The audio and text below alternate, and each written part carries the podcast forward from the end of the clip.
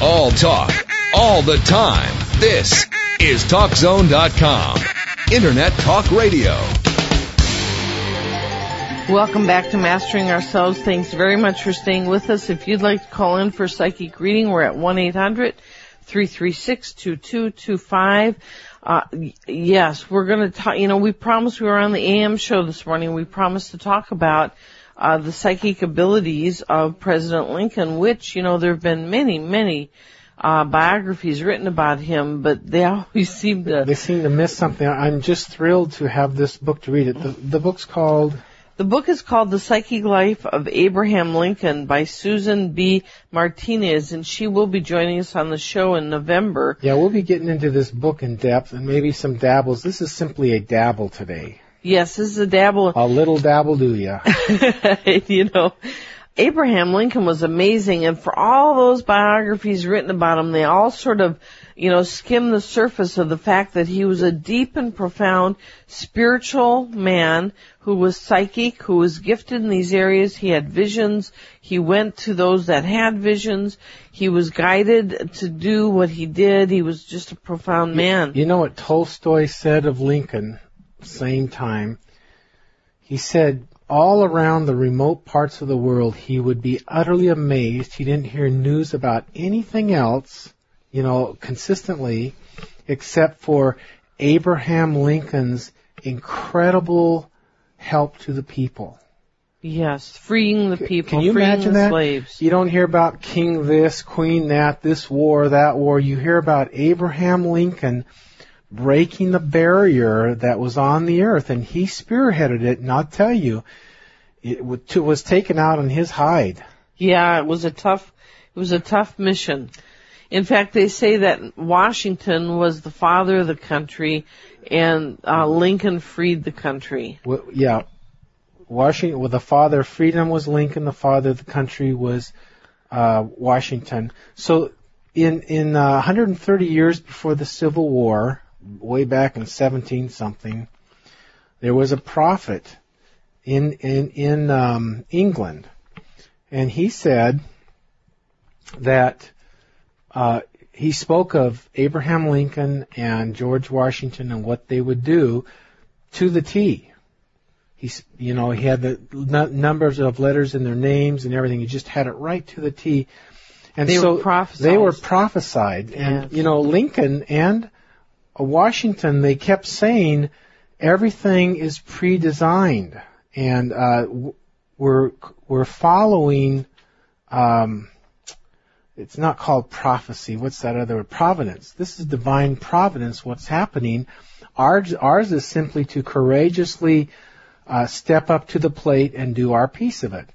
And the thing about George Washington, he had um, he had angels and blessings around him all the time. He had eleven serious diseases. Any You know- one of which normally would take him out in those days. One to three. Usually people won't go past three of these kind of diseases. Mhm. He went through 11 of them. And he had four bullets. He had two, two horses shot down underneath him in some of the wars he was in. He had four bullets in his coat, never a, a wound or blemish on him. I remember reading one time, he's in the Battle of York, and, uh, the British and, and the Americans are fighting each other, and he rides out in the middle of them and it says, cease fire! And the British and Americans cease fire. He says that's enough of that or something. But you know, everyone stopped. No one shot him. It was utterly amazing. So that man had angels around him. He had utter charisma from a higher source, and so did Abraham Lincoln. What Charmaine's about to read here is how deeply moved. This is this is actually about his father's death here. This segment. Okay. Which is how deeply moved they Yeah. were. Yeah, his father was equally as loved as he was, which is very, very interesting. It says with Willie's death on the afternoon of Thursday, Thursday, February 20th, Orville Browning and Benjamin B. French took charge of the funeral arrangements, services conducted on the 24th in the East Room. So his father was also equally loved It's, as he it's was. his son. Willie's his son, I believe. Oh, is that what it was? Yes. I see. The Well, s- well, they say Willie was a spitting image of, Of Abraham father. Lincoln, and they went through his character, and, and they were the same kind of people. Isn't that something? Yeah. So so it was devastating. This is their second son that had passed away, and they both Mary and Abe Lincoln were just torn to pieces about this. And these were such, especially Abraham Lincoln, he was such a human soul that reached and and bridged differences from all over the place, and assigned humanity to people who weren't so humane and it helped people of all differences join together so people could feel his magnanimous heart and the light and the care and the goodness of his purpose. So that sets up the story Charmy's about to read here. The servants and the nurses were sobbing. General McClellan, Chase, and Stewart, uh, Seward weeping, and senators, ambassadors, and soldiers all struggling with tears. Now, McClellan and Chase and Stu- Seward, they all had a lot of friction with Abraham Lincoln, and yet when Abraham Lincoln's son died, it touched his heart so much that these people and the Senate and the legislature and kings and queens and this whatnot, they were having a really hard time not crying. Can you imagine the, the man that that was that caused that? You see that happen today and you're not going to see that kind of reaction.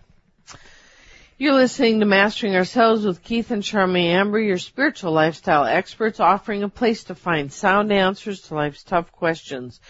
Uh, we air Tuesday, Wednesday, Friday, Saturday, 7 p.m. Pacific, 10 p.m. Eastern, right here on CRN. You know, I say Mondays and then I don't say Mondays. The truth is, is they are, They are airing, airing us on Monday now as well. If you'd like to call in for a reading, we're at 1-800-336-2225. 1-800-336-2225. The mansion was draped in black and all the mirrors in the public areas were covered, unconsciously following that age-old superstition about departing spirits and the power of the reflective surface, surface to attract them back. Overwhelmed with grief, Mary and Abraham were bes- beside themselves. The latter, though, uh, through his sobs declaring it to be the hardest trial of his life. And he went through a lot of. I was gonna say. So he was torn. yes. And this is in the middle of the Civil War, in which he was the anchor. He was the heart that held it together and unified. I want to read this to you just in the middle of this. An ex- extraordinary soul for an extraordinary, near impossible task. Abraham Lincoln was the soul chosen to embrace and reform the extra extreme differences during the impassioned, polarized U.S. Civil War. It took higher guidance, divine providence, greater light. He had to have a lot of light, ingenious diplomacy, ingenious strategies, and immense tolerance, and a great all-embracing heart to pull it off. And he did it, and, and who he is and what he did on this earth is utterly rare. To the magnitude that he did it, utterly rare. Though it had, though it took years for equality really to fully manifest itself, he certainly was the father of that. Yeah, it was his, it was his job. You know, his soul says, okay, I'm going to bring this through like Washington, I'm going to birth and establish this. And if we have time, we're going to tell you a prophecy that happened to George Washington Wow, on his, amazing. on his establishment of, uh, of United States, the prophecy for United States. But right now, let's finish this.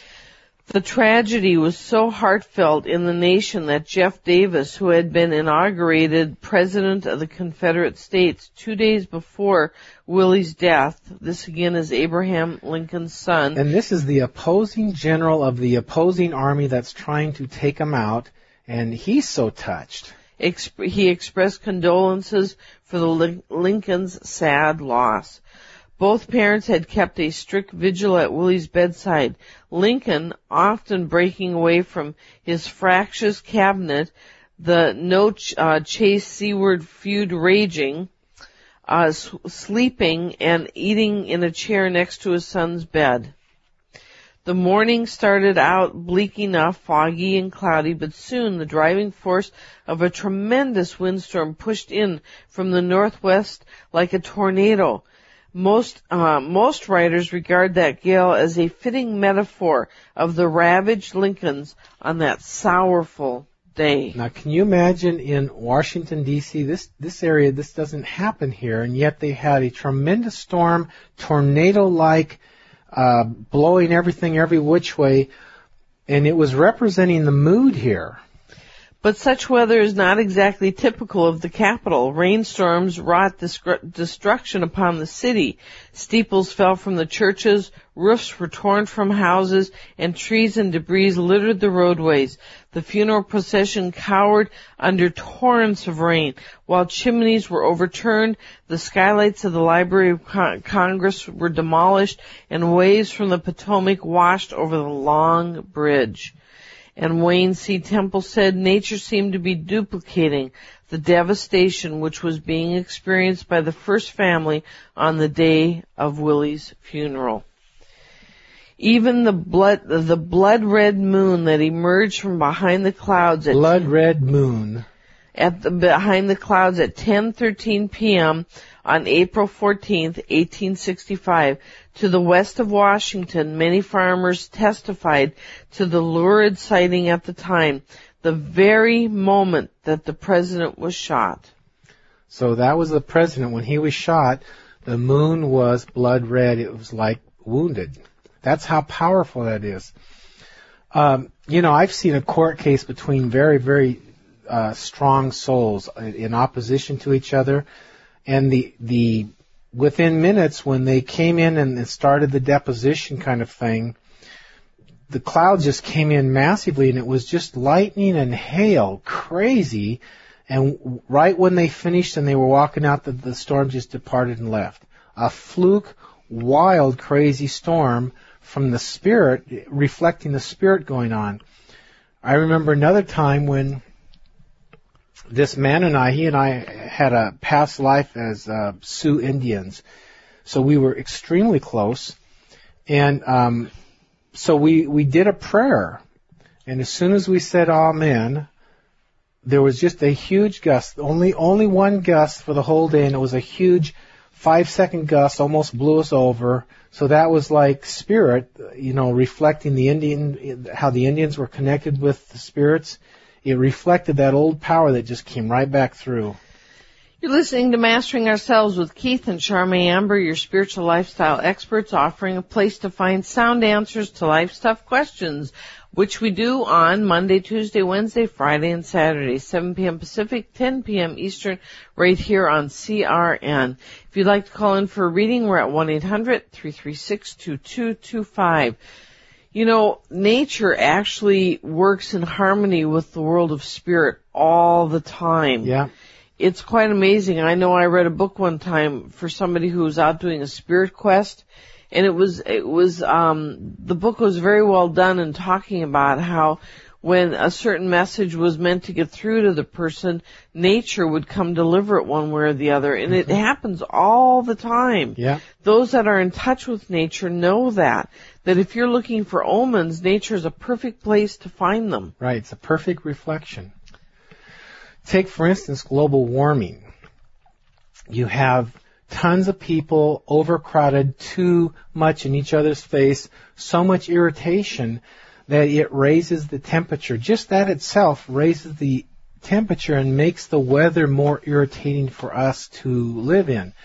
I believe that's the second um, the second greatest cause of global warming is actually our attitudes and our imbalance and overpopulation. The first one, of course, is the sun has been having way more solar flares and activities and a higher range of it. It's like more power released so it's like we're in a microwave oven being cooked even more. And it's not only us, but other planets and moons, that's the same thing happening. So I, but I believe, put this on record if you want, I believe that the second main cause is all of our attitudes and irritations and overpopulations and off balance. And some of that is our pollution. And you know, no matter what pollution causes in global warming, I'm all for cleaning up pollution. I don't like it. And so, one more thing here. uh, remember Jesus on the cross? There was this huge storm, and earthquake right there when he was on the cross. Why do you think that happened right at that time? So the reason why we're doing this is to draw this phenomena together so you can see that it's it all goes together. It's not a separate thing. Nature is responding to humanity, and when we become sharp enough, we can understand the uh, signs and symbols and start interpreting it and applying it in our daily life. So here's a few other things from Abraham Lincoln. I am conscious every moment that all I am and all I have is subject to the control of a higher power. That's still true today, folks. Whether we realize it or not, we are subject to a higher power, and of course our job here on this show is to help all of you to get more in touch with that higher power so that you can be aligned with it rather than fighting it. All I am and all I have is subject to the control of the higher power. Abraham Lincoln was the only president that didn't go to church. That's something. You know, it isn't that churches are bad either, you know, especially the ones that don't limit you, like, you know, like the Catholic Church, you know, or the Christians don't believe in reincarnation. Whoops. Missed something there, huh? You know, the Buddhists think that there's, uh, all there is is nirvana after he leaves. You know, there's, you know, there, there's fragments of truth everywhere, and our job is to find the fragments and keep moving up our yeah. spiral. That's our job. You're listening to Mastering Ourselves with Keith and Charmaine Amber. We're going to do this on Washington when we come back, right? Mm-hmm. Washington had an amazing vision when he was at Valley Forge that actually buoyed him up and allowed him to survive. That's right. So we will be right back. Thanks for being with us. Hang on. We're all looking for ways to become better people. So why not let Charmaine and Keith Amber, co-hosts of Mastering Ourselves, help guide your way? Mastering Ourselves offers a clear path through the muddle of life. Charmaine and Keith have a new book called Steps to Enlightenment with formulas for personal growth and tools to change unwanted habits. Steps to Enlightenment offers it all. Find out what others have to say about Steps to Enlightenment at www.masteringourselves.com.